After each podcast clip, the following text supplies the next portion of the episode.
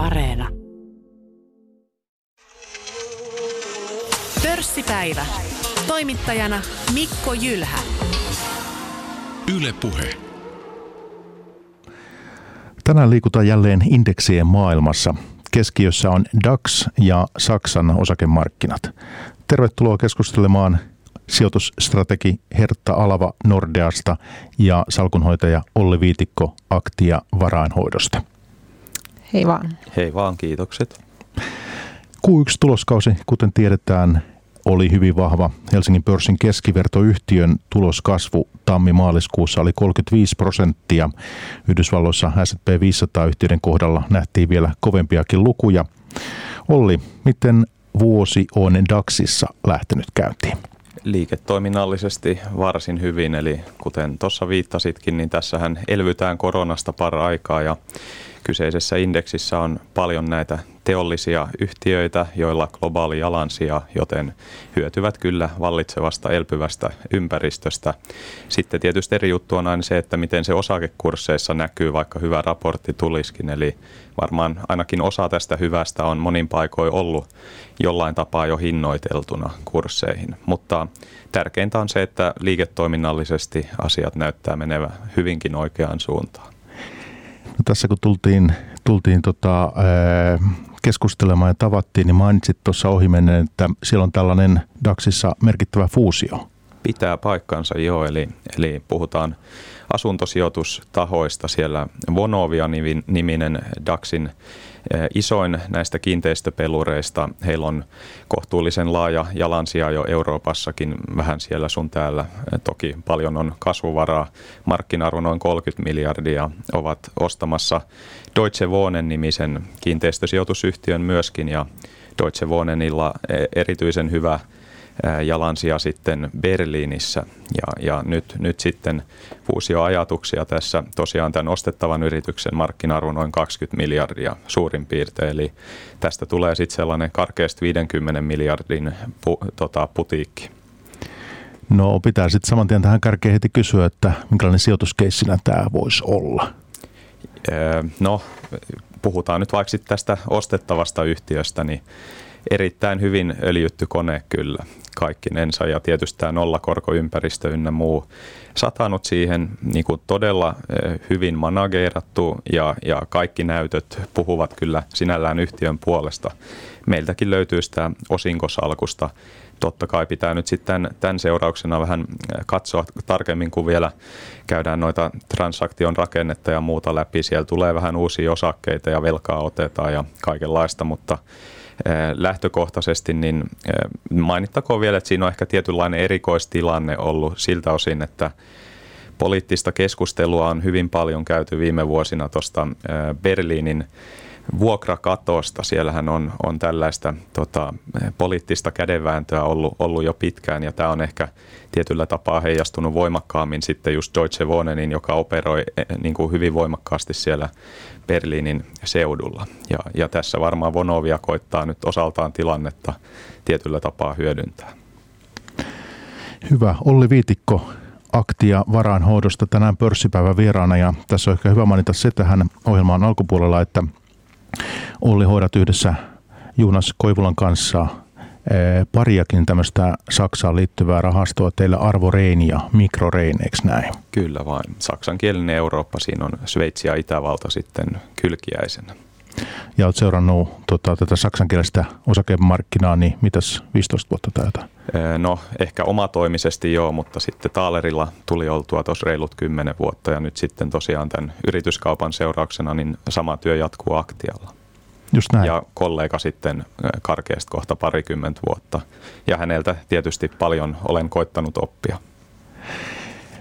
Ja sitten pörssipäivän vieraana myös Hertta Alava Nordeasta, sijoitusstrategi. Niin Hertta, mitä meidän on syytä tähän ohjelman alkuun ottaa tästä koronasta ja Saksan taloudesta? Eli miten lukujen valossa ja muutenkin niin korona on kohdellut Saksan taloutta? No kyllä se viime vuonna kolhas Saksaa aika pahasti, että BKT laski semmoisen 5 prosenttia. Ja tota, heikoin kvartaali oli se toinen vuosi neljännes, jolloin myös niin kuin teollisuudessa nähtiin iskua. Eli me nähtiin, että autoteollisuudessa vähän linjat pysähtyi ja muuallakin oli häiriöitä, eli koska Kiinahan silloin sitten tietysti ei toimittanut ihan aikatauluskomponentteja moniinkaan paikkoihin, niin se sitten heijastui vähän globaalisti. Ja siellä oli niin kuin iskua.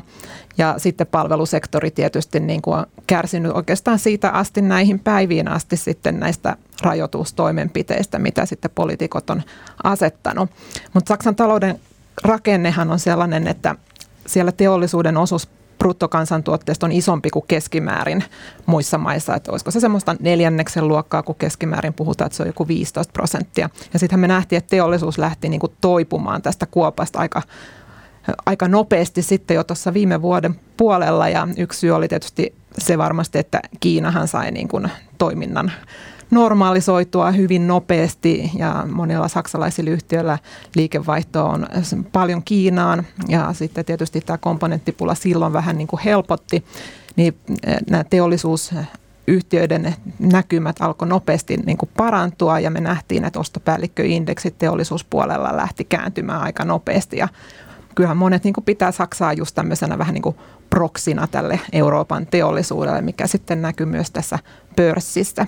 Mutta sitten jos me katsotaan ihan tätä Saksan taloutta, se ei niin kuin ihan ole ihan käsi kädessä se, mitä pörssi on. Eli tänä vuonnakin niin kasvu on aika nihkeetä, että ensimmäinen neljännes mentiin vielä negatiivista talouskasvua Saksassa, kun tämä koronan toinen aalto oli kuitenkin sitten taas paha ja vaikka niin etukäteen sanottiin, että sitten kun tulee toinen aalto, niin ei laiteta näin tiukkoja rajoitustoimia, mutta kyllähän nyt sitten kuitenkin taas oli aika tiukkoja. Eli vuositasolla BKT laski noin kolme prosenttia ja vieläkin on niin kuin nihkeät, mutta nyt vähitellen avataan. Eli nyt se toivoin, että loppuvuoden eh, BKT-kasvu on sen verran reipasta, että me päästäisiin semmoiseen kolmeen ja puoleen.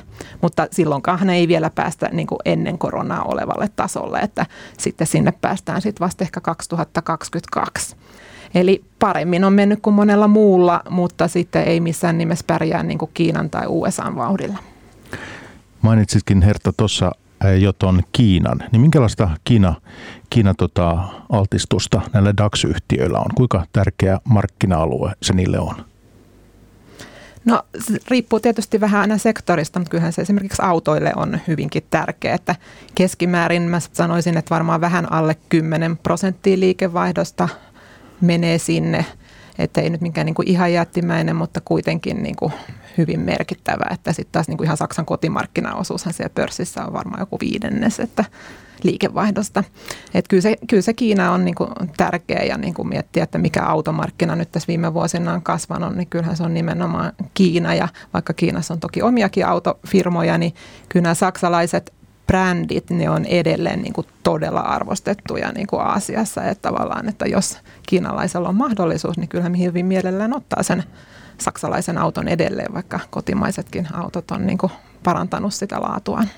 Joo, ja mun tekee autoteollisuudesta mieli tässä lähetyksen aikana kysyäkin, mutta se, että mitä hain tässä takaa on se, että jos joku nyt sijoittaa DAXiin vaikka indeksisijoittamisen tota, talous, tota, indeksin keinoin nyt olla tässä markkinoilla ja sijoittaa nimenomaan DAXiin, niin sitä kautta saa myös tätä Kiina-bisnestä ikään kuin. Jonkin verran saa, että tietysti se ei ole niin suuri, että sanotaan, että jos Kiinasta tulee hyviä talouslukuja, niin ei kannata ostaa DAXia, vaan kannattaa mieluummin ostaa sitä Kiinaa, mutta kyllä kuitenkin, ja se on niin kuin ollut se Saksan talouden oikeastaan se salaisuuskin tässä, että on niin kuin firmat on päässyt vientimarkkinoille hyvinkin moneen paikkaan. Ne on ollut menestyksellisiä muun muassa just Kiinassa, että on, ovat saaneet siitä selkeitä hyötyä. Haluatko Olli tuohon jotain lisätä? Hyvin summeerattu. Voisi ehkä verrata Suomen osalta just, että vaikka täällä konepajat ja muut, on se, on se sitten Karkotek tai Kone tai Wärtsilä tai tämän tyyliset, niin juuri tämän tyyliset teolliset firmat, joita DAXissa on, niin ne on tietysti hyvin onnistunut siinä kansainvälistymisessä läpi vuosikymmentä ja sitä kautta Kiina-painoa ja Aasia-painoa on, on kyllä tullut. Hyvä. Tosiaan indeksien maailma tänään teemana pörssipäivässä DAX jotain ihan perusjuttuja olisi hyvä indeksistä ottaa. Siis eh, tämä on tietysti talousuutisissa usein tämä lyhenne Deutscher Aktien Index tuota, koostuu nykyisin 30 suuresta saksalaista yhtiöistä. Puhutaan blue chipeistä. Nämä noterataan siis Frankfurtissa. Joukossa monia suomalaisille tuttuja nimiä, tällaisia kuten Adidas, Daimler, Deutsche Bank, Deutsche Telekom, E.ON, Siemens, Volkswagen. Ja tämän indeksin pohjaluku 1000 juontaa joulukuun loppuun 87 tämän vuoden toukokuussa – niin DAX on liikkunut tuollaisessa reilussa 15 000 pisteessä. Ja se vielä, että ennen kuin lähetystä tässä yritin hieman katsella, että minkälaisia vuosituottoja toi toi eh, tarkoittaisi tuosta vuodesta 87, niin sain tuommoinen noin 8,6 prosenttia vuodessa. Kuulostaisiko tämä mitenkään järkevältä teidän korvaa hertta? Joo, kyllä, että keskimäärin osakkemarkkina yleensä tuottaa semmoisen 6-7 prosenttia vuodessa. Sitten voi ajatella, että täällä on ehkä pikkasen korkeampi tuotto johtuen ehkä siitä, että on just tätä exposuria näille korkeammin kasvamille kehittyville maille, jolloin niin kuin, ja Saksan muutenkin kasvu on ollut vähän parempaa, varsinkin verrattuna muuhun Eurooppaan, että siinä mielessä ihan, ihan niin kuin hyvä, hyvää tuottoa ja semmoista, semmoista niin kuin ei nyt välttämättä aina, aina tasaista, mutta tasaisempaa kuin ehkä monessa muussa paikassa. Niin, että jos toimittajan laskukone on tässä toiminut, niin, niin eh, tuo voisi olla ihan looginen luku, järkevä luku. Kyllä, kyllä. No tota, äh, sitten se, että kun Wikistä katsoo hieman pohjatietoja, niin mä huomasin siinä, jos näen sit pitää tässä Wikin tiedot oikein, niin tämä on vuosien varrella kuitenkin heitellyt nämä tuotot aika tavalla. Että esimerkiksi tuon IT-kuplan jälkeen 2002 niin miinusta 44 prosenttia ja finanssikriisi 2008 noin 40 prosenttia. Että kun nämä on blue chippejä, niin mitäs Olli, mistä tämä tämmöinen johtuu? No se johtuu varmaan ainakin osin siitä, mitä tässä on jo sivuttu, että siellä on paljon näitä syklisiä yhtiöitä, jotka heilahtelee taloussuhdanteiden mukana. Sitten toinen voisi olla se, että se on aika monille eh, suursijoittajille tällaisen Eurooppa-näkemyksen toteuttamispaikka. Siellä on kaikenlaisia ETF-tuotteita ja, ja vivutettuja härpäkkeitä joka suuntaan. Eli, eli se on tällainen tietynlainen venttiili myös sitten, että jos, jos lasku alkaa, niin moni, moni vetää johtopäätöksen, että nyt myydään DAXia tai, tai sitten toisipäin. Että se, se sitten on useasti aika tulenarka on vähän ikävästikin käyttänyt useasti termiä sylkykuppi-indeksi. Sitten erityisesti niin kuin kun tilanne näyttää pahalta, niin, niin se, se voi olla todella karua katsottavaa sitten. On se monessa muussakin indeksissä, mutta tämä on myöskin kun juuri sitä teollisuuspainoa ja muuta on, niin, ja, ja tietyssä määrin ehkä myös tällaista spekula, spekulatiivista tai spekulointi ja sen, sen toteuttamista äh, harjoittavien sijoittajien, niin, niin yksi keskeinen indeksi myös. Niin tällä treidataan paljon. Näin, näin varmasti voi sanoa miltä sitä kuulostaa mun käsitykseni mukaan, niin nämä indeksiin kuuluvat yhtiöt muodostavat noin kolme neljäsosaa koko Frankfurtin pörssin markkina-arvosta.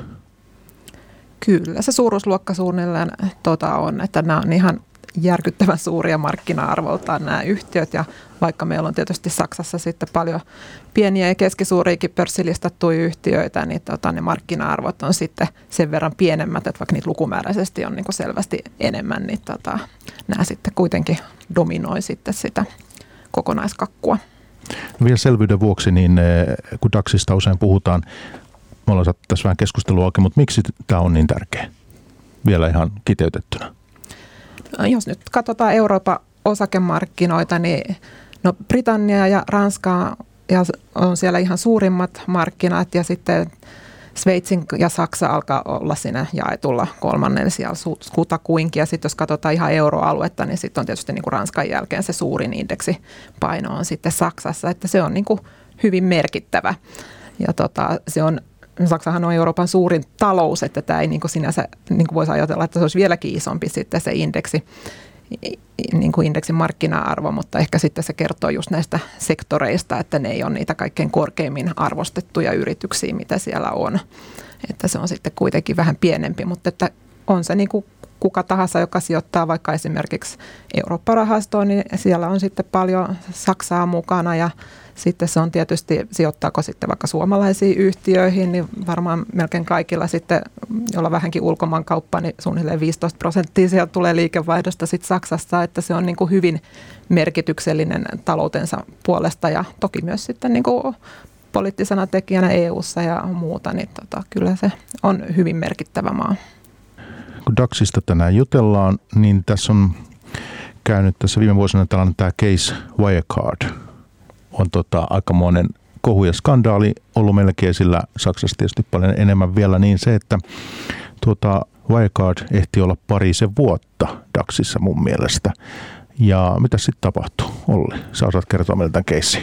No, en, en tiedä siitä, mutta yritetään. Tosiaan maksuteknologiayhtiö kyseessä ja, ja hyvin kovasti kasvoi, kasvoi pitkät ajat ja no sitten lopulta osoittautui, että taisi olla vähän kirjat vedetty hatusta ja tilintarkastajat ei niitä pystynyt vahvistamaan ja pari miljardiakin ei ollut tileillä, missä piti olla ja niin poispäin. Sitten käytännössä konkka, konkka tuli vastaan suomeksi sanottuna, eli meni aivan katastrofaalisen pieleen. Toi keissi, sen markkina-arvo oli muistaakseni luokkaa parikymmentä miljardia siinä sitten parhaimmillaan, eli tuossa vähän noita DAXin kokoluokkia jo epäsuorasti sivuttiinkin, mutta voi ehkä tähän yhteyteen vaan mainita, että tällainen keskimääräinen DAX-yhtiön markkina-arvo on viime viikolla katsomani perusteella niin karkeasti 50 miljardia ja, ja sitten mediaanitasolla ollaan 35 miljardissa. Mutta tämä oli, oli tosiaan kova kolaus ihan, ihan tota, saksalaisiin, saksalaisiin yhtiöihin liittyvään luottamukseen ja tähän governance-tyyliin. Ja, ja tietysti sekin oli ikävä puoli, että tätä yhtiötä oli vähän niin kuin lobattu suorastaan erinäisten saksalaisten poliitikkojen ynnä muiden toimesta vähän siellä sun täällä. Ja, ja voi ehkä anekdoottina mainita, että useita kertoja on itsekin tämän päähuijari Markus Brownin, jos nyt näin, näin tässä voi sanoa, niin noissa eri, eri seminaareissa. Ja, ja tota, viimeisimpänä just ennen kuin korona räjähti silmille, eli 2020 tammikuun lopulla taisi olla seminaari, missä kuuntelin heidän yleisesityksensä ja, ja siellä oli tietysti sali täynnä ja kaveri, kaveri kertoi, kuinka homma etenee ihan oikeaan suuntaan. Ja siinä ei kovin monta, sitten taisi olla tuossa juhannuksen alla, kun, kun to, totaalinen räjähdys sitten tapahtui. Ja, ja sitten on tietyt kaverit tuolla maanpaossa ja, ja toiset häkissä ja toiset odottaa kohtaloaan, että kyllä toi niinku aivan katastrofaalinen juttu oli, Va- vaikka tietysti niin onko sillä nyt sitten DAXille ollut suurta väliä, niin vastaus on, että ei, tai, tai eurooppalaisille osakemarkkinoille sinällään, että, että se nyt pyyhki sieltä hyvin pienen osan DAX-indeksin arvosta silloin pois ja, ja näin, mutta tietysti niin näin signaalimielessä. Ja hyvä muistutus ylipäätänsä, että suoraan osakesijoittamiseen ehkä erityisesti, niin siihen liittyy kyllä sitten välillä tällaisia hyvinkin arvaamattomia riskejä. Tietysti tästäkin erinäiset lyhyeksi myyjät ynnä muut oli varoitelleet jo pitkät tovit ennen kuin, ennen kuin tämä sitten lopulta räjähti, mutta kyllä siinä niin kuin hyvin, hyvin monia – menestyksekkäitä sijoittajia myös, myös astui harhaan. Ja meillä ehkä suojana toimi tässä se, että meidän sijoitustrategioihin tämä Wirecard ei esimerkiksi kriteereitä käytännössä täyttänyt. Eli siltä osin niin tuuri kävi siinä mielessä. Se on sitten eri juttu, olisiko sijoitettu ylipäätänsäkään, mutta se olisi ainakin mahdollista sinällään ollut, koska tässä oli paljon elementtejä, jotka kuulosti äärimmäisen hyviltä, mutta nyt sitten kävi taas niin, että kuulosti liiankin hyvältä ollakseen totta. No tässä on tämä yksi kaveri, tämä Jan Marsalek, yksi johtajista. Toi Brown on tosiaan pidätetty, mutta tämä Marsalek ilmeisesti vieläkin vapaalla jalalla. Käsittääkseni näin on. En, en hirveän aktiivisesti ole tätä tämän räjähdyksen jälkeen sitten enää seurannut, koska tässä muutenkin sijoitusmarkkinoilla seurattavaa riittää, mutta mutta joo, kaveri on maanpaossa käsittääkseni ja kadonnut jonnekin teille tietämättömille. Kaikenlaisia väärennettyjä passeja ja mystisiä lentoja on, on vissiin bongailtu sieltä ja täältä, että tiedän nyt sitten, missä kaveri majailee. No ootko sä Hertta samaa mieltä tästä, että tämä nyt ei mitään suurempaa kolhua sitten Daxilla aiheuttanut? Joo, kyllä mä oon samaa mieltä, että sanotaan nyt niin kuin kansainvälisten sijoittajien näkökulmasta etenkin, niin tämä nyt oli – yksi lisää näitä ikäviä petoskeissejä, mitä me nyt on ollut vähän eri puolilla maailmaa, mutta ei se mitenkään niin kuin leimaa Saksan pörssiä tai sitä uskottavuutta, mikä niillä muilla saksalaisilla yhtiöillä on tai mitenkään rapauta luottamusta saksalaisten yhtiöiden kirjanpitoon. Että siinä mielessä se on jo vähän niin kuin monet varmaan jo unohtanut sen, mutta Saksan politiikassahan tätä ei ole voitu vielä täysin niin kuin unohtaa, että koska tässä tämmöinen niin kuin jälkipyykki tulee jatkumaan, että siellä tietysti sikäläinen finanssivalvonta, niin voi kysyä, että oltiinko nyt ihan niin kuin tilanteen tasalla, että siinä tosiaan vähän niin kuin Ollekin mainitsin, niin tästähän oli varoteltu jo pari vuotta aikaisemminkin, että siellä voisi jotain, jotain niin kuin rikkomuksia olla ja joku, joku toimittajat oli vähän kirjoitellutkin siitä ja sitten viranomaiset tota, jossain vaiheessa taisi laittaa tämmöisen sorttauskielonkin tota, tähän osakkeeseen, kun yhtiön johto valitti, että nyt ilkeät hedge fundit siellä sitten myy heidän osaketta, vaikka kaikki on kunnossa, niin eihän tämä nyt sitten jälkikäteen, eihän siitä nyt tyylipisteitä saa. Mutta se ehkä kertoo siitä, että kun Saksan yrityskenttä ehkä tunnetaan just tämmöistä vähän jähmeistä vanhan talouden yhtiöistä. Niillä on puuttunut tällaiset uuden talouden seksikkäät, jännittävät yhtiöt, niin nyt kun meillä, niillä oli yksi tämmöinen Wirecard, niin sitten kaikilla oli niin semmoinen poliitikollakin halu niin tukea sitä, niin että hei, ja esitellä sitä ympäri maailmaa, että me ollaan tämmöisiä innovatiivisia juttuja täällä kehitelty.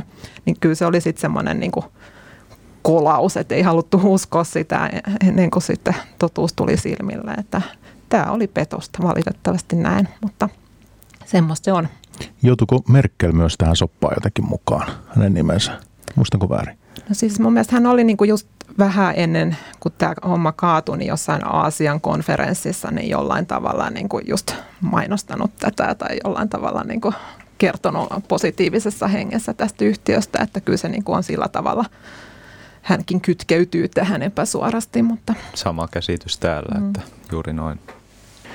No tämän tapauksen seurauksena ainakin osittain sitten niin DAXin ää, käytännöt hieman muuttuu. Tässä Q3 indeksi laajenee siis 30-40 yhtiöön, tämä on yksi, mutta sitten myös nämä sääntelyt muuttuu. Mitäs me siitä Herta tiedetään tässä vaiheessa? Joo, no kyllä siinä nyt ainakin vissi tämmöistä pari voitollista vuotta pitäisi niin kuin yrityksillä olla, ainakin varmaankin mun mielestä jotenkin koskee myös sitten näitä vanhoja ja taisi olla myös, että siinä tulee, että pitää kaikkien niin kuin antaa neljännesvuosittain nämä tulosjulkistukset. Että mä en tiedä nykyään, että kuin moni ei enää anna, mutta sanotaan, että silloin 2000-luvun alkupuolella, kun itse vielä treidasin Saksaa, niin, niin tota, silloin oli vielä jonkin verrankin tämmöisiä yrityksiä, jotka antoi niin kuin tulosjulkistukset okay. kaksi kertaa vuodessa. Et muistan, että Porsche oli muun muassa yksi tällainen yhtiö, että siinä saa aina salkuhoitaa aika rauhas monta kuukautta ja sitten taas tulee uusi jännitysmomentti. Mutta että pikkasen niin kuin semmoista lisääntyvää säätelyä, että ei, ei tapahtuisi toista kertaa tämmöistä. Seurauksia on tälläkin. Sitten tämä 30-40, niin mikä merkitys tällä on? Itse veikkaisin, että se on ihan lähtökohtaisesti positiivinen ja houkutteleva asia. Just jos viittaa siihen, että Saksassa ja tuossa DAX-indeksissä monet näistä yhtiöistä on hyvin kypsiä bisnesmielessä, eli kasvuvara ynnä muu, niin helpoimmat marjat on poimittu. Nyt, nyt sitten, jos miettii, että sieltä kymmenen uutta tulokasta tulee sieltä vähän pienemmästä kategoriasta, eli varmaan tarkoittaa, että käytännössä ne tulee sieltä MDAX-indeksistä, eli keskikokoisista heidän mitta, mittapuullaan sitten, niin siellä on tämä MDAX-indeksi, jos sitä vaan ihan lyhyestä sivua, niin siellä on tyypillisesti ehkä yhtiöiden laatutaso ja just niin kuin kasvuprofiili ynnä muu mielletty hieman mielenkiintoisemmaksi kuin, kuin tässä DAXissa, jossa sitten monet firmat on ehkä vähän sellaisia jämähtäneitä ja paikallaan junnaavia, niin sitäkin kautta toivottavasti tulisi vähän, vähän lisää kasvupuhtia ja, ja sellaista eh, pidemmän aikavälin eh, positiivisia elementtejä sinne. Se, että onko nyt 30 vai 40 yhtiötä, niin ei nyt varmaan suurta dramatiikkaa, jos vertaa vaikka näihin S&P 500 tai vastaaviin, mutta mut tavallaan kyllä se eh, siitä huolimatta niin ehkä mieluummin ostaisi sitten just, että jos tällaisia Wirecard-tapauksia tai muita sattuisi tulemaan, niin silti jos nyt indeksisijoittamisen tiellä ylipäätään on, niin ehkä, ehkä mieluummin ostaa sitten sellaista, missä on 40 firmaa ja vähän kovempi kasvuprofiili mahdollisesti kuin sitten 30 ja, ja vähän vähän liikkeisemmät tilanteet. kuuntelijalle tässä vaiheessa huikkaan, että meillä Yle puheessa on pörssipäivä menossa. Tänään liikutaan indeksien maailmassa puheenaiheena DAX ja Saksa, Saksan osakemarkkinat. Vieraina ovat salkunhoitaja Olli Viitikko Aktia varainhoidosta ja sitten sijoitusstrategi Hertta Alava Nordeasta. Ja kun hei Saksasta puhutaan, kun DAXista puhutaan, kun pörssistä puhutaan, niin silloin puhutaan tietenkin myös autoteollisuudesta ja DAXissa niin eh, Volkswagen, BMW, Daimler, autovalmistajia, sitten ehkä Continental hyvä ottaa Kyllä. tähän myös mukaan, koska tota, heillä myös tärkeä osa tällä, tällä alalla, niin tuota, puhutaan tästä.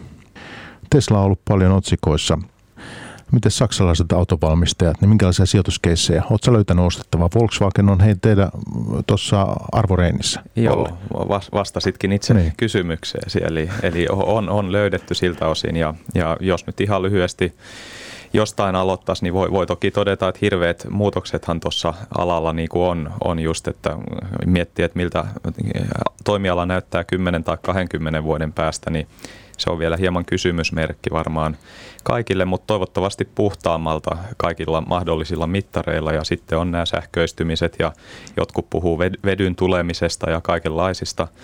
Nähtäväksi jää siltä osin, mutta esimerkiksi jos menee tähän Volkswageniin, mikä on sitten valittu, niin tässä jo lämpiössä puhuimme aiemmin, että siellähän oli Dieselgate-skandaalia 2016 ja tällaista. Muistan sen hyvin tuli oltua juuri eräässä sijoitusseminaarissa Münchenissä, kun, kun, kun se homma silloin räjähti. Ei nyt ihan Wirecard-tyyliin, mutta ei paljon puuttunut osakekurssimielessä. mielessä ja tota, tämä oli käytännössä parasta, mitä niille pystyi tapahtumaan, koska sitten oli pakko käydä uusiutumaan, mutta heilläkin on, niin kuin puhutaan, miljoonan luokassa työntekijämäärä, eli järkyttävän iso lafka, ja heillä on, on Volkswagenit ja Porschet ja Audit ja Lamborghinit ja Skodat ja, ja ties mitkä siellä portfoliossa siinä niin kuin hommaa riittää. Mutta meidän investment case perustuu muutamiin tekijöihin ja jos nyt hyvin lyhyesti ne tässä vaan summeeraan, niin, niin tota, Esimerkkinä Ferrari, joka, joka sit ei kuulu heidän portfolioon, mutta on listattu firma, niin se on onnistunut saavuttamaan tällaisen luksusyhtiöhinnottelun eikä niinkään autoyhtiöhinnottelun. Tarkoittaa sitä, että menee käytännössä 40 kertaa EV-EBIT, eli tällainen velkaisuuden huomioiva voittokerroin voisi kai vapaasti suomentaa.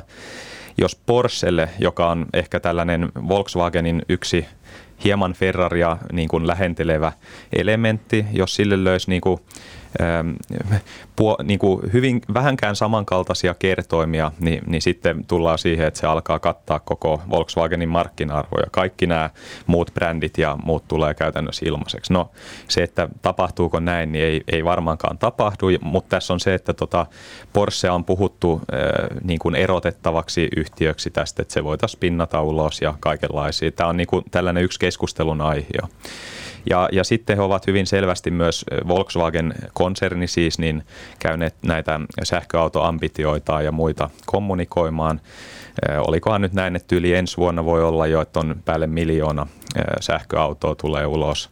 Nämä on hyvin merkittäviä lukuja ihan Teslaa verrattuna ja näin. Ja näitä latauspistokkeita tulee 15-20 000 sinne tänne ja tonne ja, ja sitä luokkaa. Ja hyvä muistaa, että heillä on kuitenkin moniin muihin verrattuna niin ihan järkyttävät T&K eli tut- tuotekehitysresurssit. Eli, eli käytännössä kippaavat sellaista, sanotaan nyt työlukuna 10-20 miljardia vuodessa näihin. Ja, ja tietysti niin tämä, tämä kilpailu on kovaa sähköautoalalla. Kiinassakin on kaikenlaisia toimijoita ja Tesla ei ikinä kannata vähätellä, vaikka osakkeen arvostuksesta toki monet voi olla huolissaan. Ja, ja tämän tyylisiä, mutta mut mikä on tavallaan parasta, niin tämä ei heijastu Volkswagenin arvostukseen millään tavalla. Eli puhutaan, katsoo sitten tulosperusteista PE-lukua tai, tai mitä tahansa, niin ne on niin kuin erittäin maltillisia, yksinumeroisia lukuja käytännössä tälle ensi vuodelle ja näin poispäin.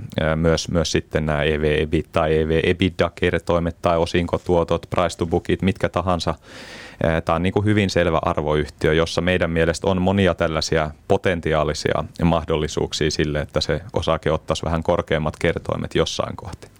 Tämän takia ollaan sijoitettu yhtiöön.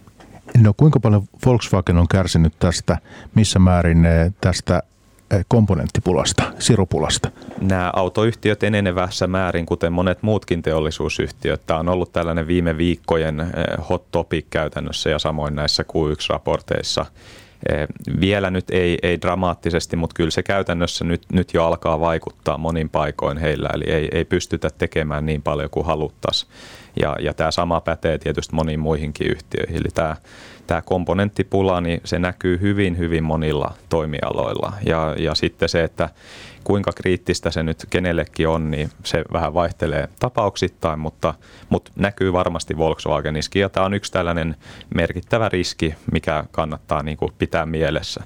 Ikinä ei tiedä, vaikka että tulisi joku tulosvaroitus ja viitataan tähän teemaan, että mm, ja näitä toki voi asioita laittaa mon, monen asian syyksi, kuten vaikka nyt sitten komponenttipula tai joku, joku muu, mutta, mutta yksi merkittävä riski kyseessä joka tapauksessa. Ja mun tekee mieli kysyä sitten hetken kuluttua myös BMWstä ja Daimlerista jotakin, mutta se, että me tullaan tähän, tähän teknologiapuoleen ja DAXista löytyy tämä Infineon niminen puolijohdeyhtiö. Ja nyt me edetään aika mielenkiintoiseen maailmaan, joka on erittäin kuuma tällä hetkellä, eli nämä, tämä puolijohde osakkeet. Siellä on tietysti amerikkalaiset Qualcommit ja Intel – huomattavasti suurempi tuo jälkimmäinen TSMC Taivanista, valtavan kokone Renesas Japanista toimittaa autoteollisuudelle. Miten tätä nyt pitäisi arvioida? Eh, ylipäänsä siis, onko tämä Infineon, toimittaako se Saksan autoteollisuudelle kuinka paljon komponentteja? En osaa tarkkaa lukua sanoa, mutta toimittaa kyllä heillekin. Ja, ja tota, he, hehän nauttii monista myönteisistä trendeistä, kuten nämä puolijohdeyhtiöt laajemminkin, ihan lähtien näistä Eh, niin kuin monella tapaa kuluneista megatrendiasioista, on ne sitten kaupungistuminen tai eh, kaikkinensa tämä eh, sähköistyminen ja Internet of Things, kaikki, kaikki kytketään nettiin ynnä muuta. Näitä chippejä ja muita tarvitaan niin kuin arvaamattomiin paikkoihin ja tällä firmalla on hyvin vahvat markkinaosuudet eri segmenteissä. Puhutaan siis luokkaa 10-40 prosenttia voi olla markkinaosuudet monissa paikoissa.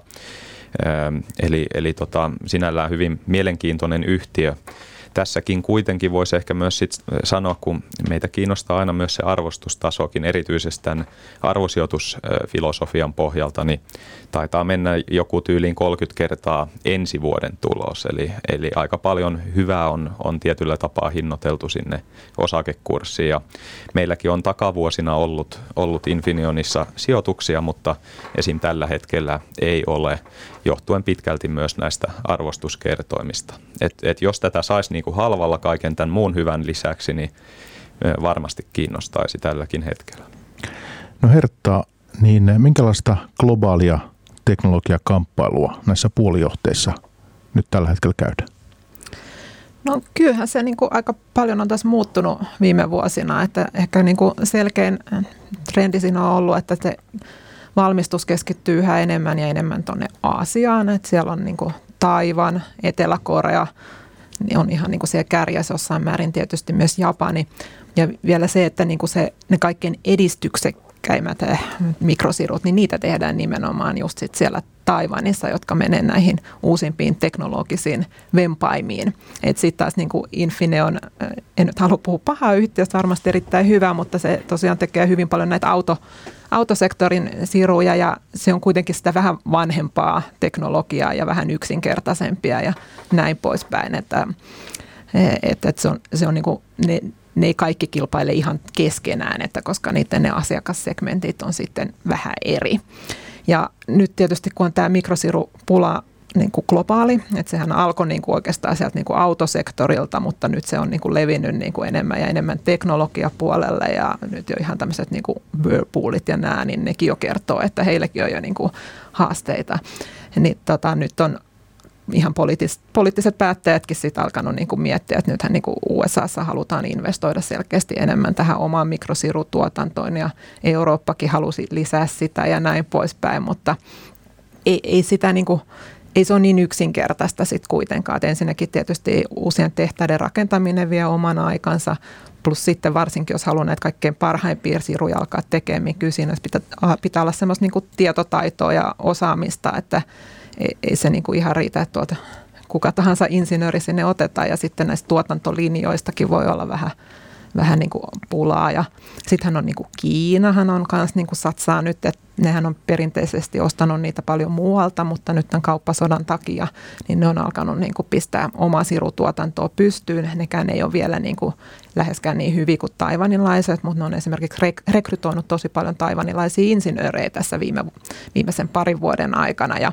jos mä nyt yhtään niin katson, mitä Kiina on yleensä historiassa saanut aikaan, niin kyllä mä epäilen, että kahden vuoden päästä niin sielläkin ollaan jo aika merkittävällä tasolla tässä osaamisessa, että vaikka se nyt ei ihan yön yli tukkaan, niin tosi paljon niin kuin mielenkiintoisia asioita siellä tapahtuu ja niin kuin ehkä kaikki on niin kuin herännyt siihen, että näitä tarvitaan nyt niin kaikkialla, että se on niin kuin todella kriittistä, että sä et voi niitä tuotteita valmistaa, jos ei niitä niin kuin ole. Että sehän voi olla just tässä niin kuin tällä toisella vuosineljänneksellä, niin monet yhtiöt saattaa liikevaihto pettää jopa sen takia ihan, että no monethan on jo sitten varoittanutkin. Esimerkiksi nämä saksalaiset autovalmistajat on sanonut, että tuotanto tippuu tällä neljänneksellä, mutta että toisella vuosi puoliskolla sitten kurotaan se kuoppa kiinni. Et se on, mutta hmm. toteutuuko sitten tämä vai ei, että vai tuleeko tästä vähän pidempi hikka?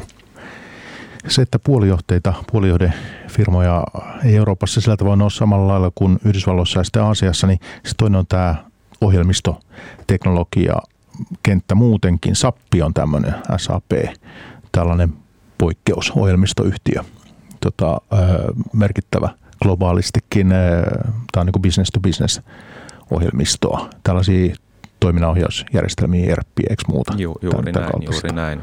Hyvin, hyvin monet globaalit yhtiöt ja isot yhtiöt heidän, heidän ohjelmistojaan käyttää ja yrittävät pitää asionsa järjestyksessä ja toivon mukaan vähän tehostaakin niitä olisiko heillä joku 400 000 tai vähän päälle yrit, yrit, yrityksiä asiakkaina, eli, eli varsin merkittävä toimija ja myös tässä DAX-indeksissä, kuten tässä on jo sivuttu, niin taitaa olla suurin, suurin yhtiö tällä hetkellä joku tyylin 130 miljardia markkina-arvo.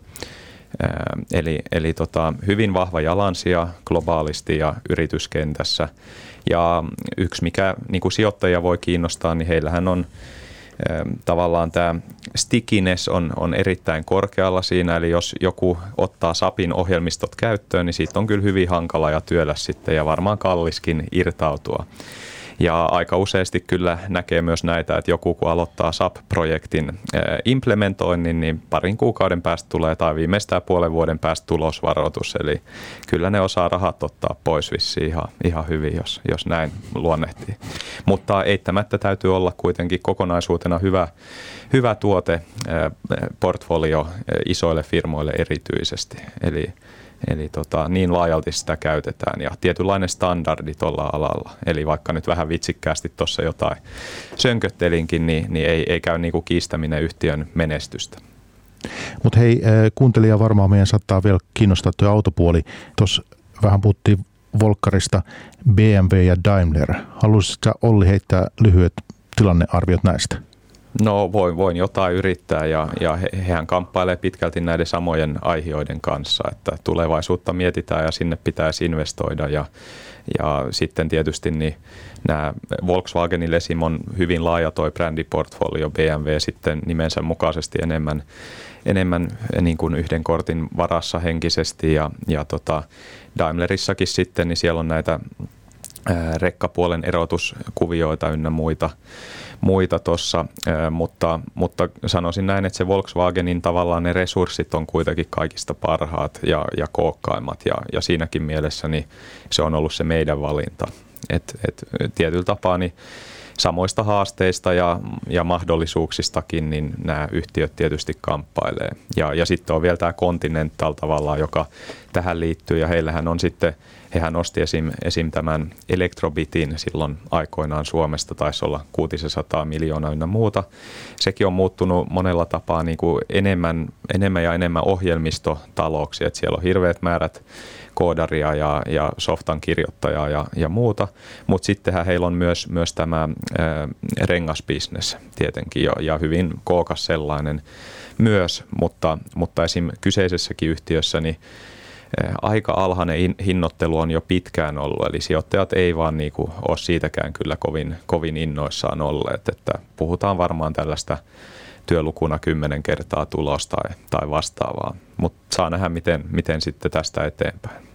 Mutta sä et ole lähtenyt vielä tuota, sijoittamaan? Ei, ei olla nyt, että ollaan koettu just, että näissä tietyissä muissa keisseissä, vaikka sitten Volkswagenista siinä on tällaisia helpommin miellettäviä ajureita sille kurssille potentiaalisesti. Ja, ja sitten aina tulee tällainen, että kun on, no sitten tullaan myös siihen, että mikä näistä nyt on eniten tällainen konglomeraattityylinen jättiläinen, missä on sikin sokin kaikenlaisia bisneksiä, niin, niin sitten se tullaan useasti siihen, että joku osa sieltä on kiinnostavaa ja sitten se toinen taas ei ole ja, ja sitä kautta sitten se arvostuskin niin tyypillisesti jää, jää niin kuin vähän matalammalle kuin sitten sellainen puhdas yhtiö johonkin tiettyyn asiaan spesialistunut yhtiö. Että mutta mut tässäkin meillä on takavuosin kyllä ollut sijoituksia Continentalissa, mutta mut taisi olla silloin, olikohan se nyt 2018 vai 2017, kun toi toi tota, autoalan kärsimys niin kuin yltyi kyllä hyvin, hyvin voimakkaasti, niin jossain kohti siinä todettiin, että tässä täs menee vielä pitkään ennen kuin tämä tämä niin kuin helpottaa ja, ja siitä syystä niin myytiin, myytiin kontinentalit pois ja, ja ehkä siinä paljon tuuriakin on ollut mukaan, mutta on ollut kyllä todella heikkoa esitystä tässä nyt jo useampien vuosien ajan nimenomaan osakekurssilla mitattuna. Olli, puhelimessa kun pohjustettiin teemoja, niin lyhyesti juteltiin tällaisesta kuin suosikit ja inho, inhokit DAXissa. Niin mitä sä nyt nostaisit tähän? No, aloitetaanko nyt vaikka sitten inhokeesti? Tämä on aina ikävää nyt, ikävää nyt niin kuin, ei, ei ole tarkoitus tässä mitään yhtiötä haukkua tai muuta, mutta sanotaan näin, että nämä, missä nimi, nimenä on Deutsche osana sitä, ne ei yleensä ole erityisen hyviä kohteita ollut sijoittajalle. Ja sielläkin toki tilanteet vaihtelee tai näissä firmoissa ja nyt on on, on esim. tämä Deutsche Wohnen, joka tänään nyt tosiaan on ostokohteena tuolla ja taitaa olla 15-20 pinnaa tai jotain ylös, ylös tänään. Eli puhuin itseni jo pussiin. Sitten on Deutsche Bankeja ja tota, Deutsche Telekomia ja näitä. Niillä on monia sektorin haasteita ja, ja esim. Deutsche Bank, niin en tiedä, onko ketään ihmistä maailmassa, joka tietäisi sitä heidän tasetta ihan kunnolla, että milloin se räjähtää vai räjähtääkö ja millainen jälki siitä tulee. Menee ja tiedä, mutta ei, ei kuulu niin kuin meidän eh, niin kuin helpoimpiin sijoituskeisseihin, muotoillaan näin. Sitten siellä on just näitä energiayhtiöitä, vaikka Eonia ja RVEtä, niin nämäkin on sitten aika useasti just se poliittinen debatointi ja muu, ja, ja sähkön hinnat voi tulla ja mennä, ja muuta, niin olleet vähän hankalia, mutta heilläkin on hyviä aiheita ollut vihreämmän huomisen puolesta ynnä muuta, että se on ehkä sijoittajia, koska tässä nyt tämä vastuullisuus korostuu jatkuvasti enemmän ja enemmän, niin ehkä saaneet vähän puhtia, puhtia siitä. Ja suosikkipuolelta, niin mm, hankala sanoa yksiselitteisesti, mutta tota Volkswageni tuossa nyt on sivuttu. En tiedä, onko se nyt mikään niinku suosikkiyhtiö sinällään, mutta – mutta siinä se sijoituskeissi tuntuu tällä hetkellä ihan houkuttelevalta. Yksi sitten, mihin ollaan vähän päätäkin ehkä seinään tässä hakattu jo vuosikausia, niin on tällainen kuin Fresenius. Ja nimenomaan Fresenius SE on myös tällainen Fresenius Medical Care erikseen listattuna. Tämä Fresenius SE on tällainen terveydenhoitoalan jättiläinen, jolla on erinäisiä terveydenhuoltoon liittyviä bisneksiä. He omistavat myös tästä toisesta, eli Fresenius Medical Careista, joka on dialyysiyhtiö käytännössä, niin siitä karkeasti 30 prosenttia. Mutta sen lisäksi on, on tota yksityissairaalabisnestä ja, ja on, on tällaisia – erinäisiä, muotoillaan nyt vaikka sitten lääkkeitä sairaalakäyttöön, tällaisia tulee mieleen tällaiset tippa, tippa-asiat ja muut, mitä, mitä suonen sisäisesti voidaan käyttää ja muuta. Heillä on hyvi, hyvä globaali presenssi ja, ja kasvumahdollisuuksia vähän siellä sun täällä, mutta viime vuosina tietysti tämä koronakin heihin iski myös ja, ja moni muu asiakin on ollut heille hieman hankala, mutta tämä kyllä heijastuu monessa, niin kuin monelta osin myös sinne arvostuskertoimiin. Mutta yksi, mikä myös sijoittajia on huolettanut, niin ton tyylisessä bisneksessä tavanomaisesti käytetään aika paljon velkavipua ja heilläkin on ollut niin kuin 20 miljardia plus miinus jotain tässä viime vuosin nettovelkaa ja, ja tämähän tarkoittaa sitä, että se tietyllä tapaa on aika herkkä sitten vaikka korkotason muutoksille tai sille, että jos maailma näyttää heikolta heidän bisneksen osalta, niin, niin sitten saattaa tulla kysymyksiin että jaha, että tuleeko velat ongelmaksi ja, ja muuta. Mutta tämä on tosiaan aika, aika massiivinen firma tämäkin, että sellainen karkeasti kolmisen sataa tuhatta työntekijää tai vastaavaa työllistää, eli, eli varsin, varsin kookas ää, lafka kaikkinensa. Olli ei hirveästi innostunut Deutsche Bankista, niin mitäs toi Saksan pankkisektori? Mitäs sinne kuuluu? se riskejä? Commerzbank on tippunut tästä DAXista kyllä jo ykäkä sitten. Itse asiassa Wirecard tuli sen tilalle aikoinaan 2018, kyllä. jos katsoo oikein. Niin. No kyllähän tämä koko 2000-luku on ollut todella surullinen tarina äh, tuolle Saksan pankkisektorille, että vielä silloin ennen finanssikriisiä niin Deutsche Bank oli varmaan siellä suurimpia suurin, jos ei, tai suurimpia DAX-yhtiöitä ja oli niin kuin haastamassa ihan amerikkalaisia pankkeja, pyr, pyrki laajenemaan rajusti siellä ja näin poispäin. Ja sitten niin sanotusti vähän bisnekset puhkesi ja sen jälkeen on niin kuin tavallaan niin kuin ollut just näitä taseongelmia, että mitä kaikkea siellä nyt sitten oikeasti on siellä taseessa, on niin kuin ollut isoja riskejä ja sitten tietysti tämä alhainen korkotaso ja nyt ei yleisesti ottaen niin kuin helpota helpota pankkeja, kun perusbisnekselläkään ei pysty tekemään rahaa, mutta Deutsche Bankissa nyt on ollut ennen kaikkea tämä investointipankkipuoli, mikä on niin kuin ollut haaste. Ja ky- kyllä se on niin kuin varmasti ollut aika dramaattista siellä Saksassa, että katsoo, kun tavallaan semmoinen, joka oli Euroopan johtava, johtavia pankkeja ja ihan niin kuin maailman mittakaavassa, niin ne on niin kuin pikkuhiljaa murentunut ja näin poispäin. Et ehkä, en nyt tiedä, että nyt ihan tänä vuonnahan Deutsche Bank on taas mennyt jo vähän parempaan suuntaan, että on vähän pystytty tekemään tulostakin ja kurssikin on sille jonkun verran noussut, jos katsotaan vuoden alusta, mutta jos katsotaan sieltä vuodesta 2007, niin se näyttää olevan vielä aika alhaisella tasolla. Mutta joo, ei se, ei se varmaan ole sellainen sektori, mistä kukaan on kauhean innostunut, niin kuin koko Euroopan pankkisektori on tietysti vähän haasteissa, mutta täällä on vielä ne riskit, riskit niin, kuin niin suuret, että kun ei ihan tiedetä, mistä, mistä on kyse. Mennäänkö Saksan vaaleihin ja markkinanäkemyksiin? No ehkä voidaan mennä sinne vaaleihin. Että Mennään siihen. Sehän on tota, tällä kertaa ihan mielenkiintoinen ja jännittävä, jännittävät vaalit, eli ne on tuossa syyskuun loppupuolella ja Angela Merkel, joka on ollut 16 vuotta liittokanslerina, niin on nyt sitten jäämässä eläkkeelle ja tavallaan CDU-puolueen, eli hänen puolueensa suosiohan on laskenut ihan dramaattisesti tässä viime aikoina. Ja voi olla, että näissä vaaleissa käy jopa niin, että vihreä puolue – joka vielä niin kuin muutama vuosi sitten oli hyvin marginaalinen puolue Saksassa, niin voi olla, että siitä tulee niin kuin suurin puolue ja sitten heidän liittokansleriehdokkaastaan tästä Anna-Leena sitä tulee sitten uusi liittokansleri.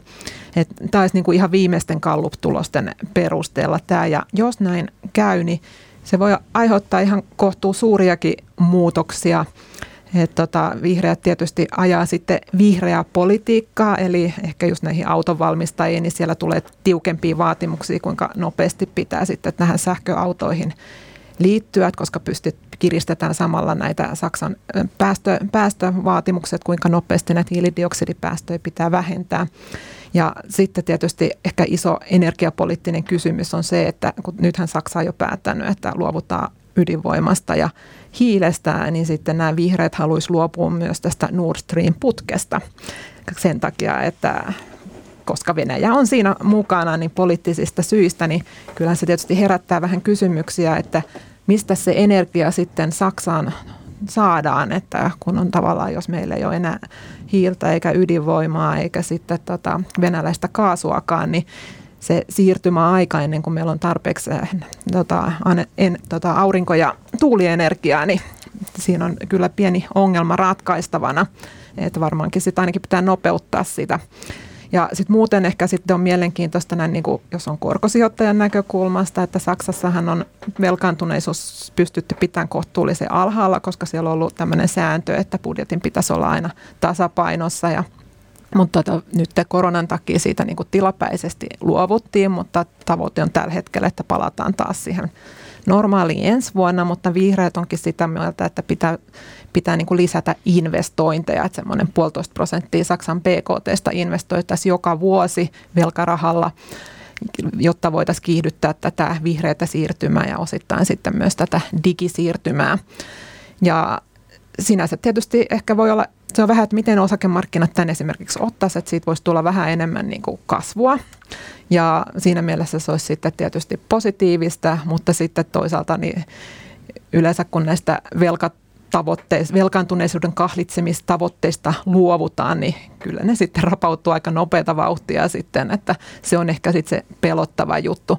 Mutta tässä on paljon aika samanlaisia elementtejä itse asiassa kuin tässä Joe Bidenin paketissa, että tulee näitä investointeja ja sitten ne rahoitetaan niin kuin ottamalla rikkailta enemmän veroja ja sitten tulee varmaan jotain hiiliveroja ja muuta tämmöistä. Että siinä mielessä ehkä niin kuin teollisuusyhtiöiden näkökulmasta niin voisi olla parempi, että CDUn Laschet voittaisi, koska hän on enemmän tämmöinen niin kuin tunnettu pro-business-ihminen ja sitten myös ehkä suhtautuu niin kuin sekä Venäjään että Kiinaan vähän myötämielisemmin, että on niin kuin sitä mieltä, että täytyy niin kuin liiketoiminnan pitää pyöriä ja että tota, ei voida olla niin tiukkoja, että voisi jopa ehkä mahdollista, että sanktiot Venäjää vastaan voitaisiin vähän sen löysätä niitä, jos Lassetista tulisi uusi kansleri. Mutta ongelma on se, että Lassetilla ei ole kovin suurta kansansuosiota. Hän ei ole hirveän semmoinen niin karismaattinen henkilö ja näin poispäin. Että jos tämä Söder olisi valittu CDUn ehdokkaaksi, niin se voi olla, että se olisi ollut vähän niin kuin suurempi suosia, mutta se voi olla. Että, ja sitten vihreät myös kannattaa tämmöistä EUn suurempaa integraatiota, että EU olisi enemmän sitten sitä yhteistä talouspolitiikkaa ja voi olla, että sitten todetaan, että tosiaan tämä elvytyspaketti, mikä nyt on tässä just Suomessakin hyväksytty, niin ei sitten jäänytkään viimeiseksi, että tulee jotain muita tällaisia yhteisvastuullisia projekteja, että mielenkiintoista on kyllä, että että voi olla, että tulee sitten suuriakin muutoksia, että jos vihreät pääsee sinne valtaan ja sitten jos vielä sitten ottaa apupuolueeksi sitten vaikka demaripuolueen, niin kohtalaisia muutoksia voi olla odotettavissa niin kuin muutaman vuoden tähtäimellä, ei varmastikaan yön yli. Ja tähän lähetyksen loppuun olisi vielä kiva kuulla teiltä molemmilta tällaiset markkinanäkemykset, kun tässä toukokuu pian kääntyy kesäkuuksi. Niin minkälaisissa asetelmissa nyt kesään lähdetään, Olli? No periaatteessa ihan hyvissä, eli, eli korona tästä toivon mukaan vähitellen saadaan taputeltua. Todellakin toivomme kaikki sitä varmasti.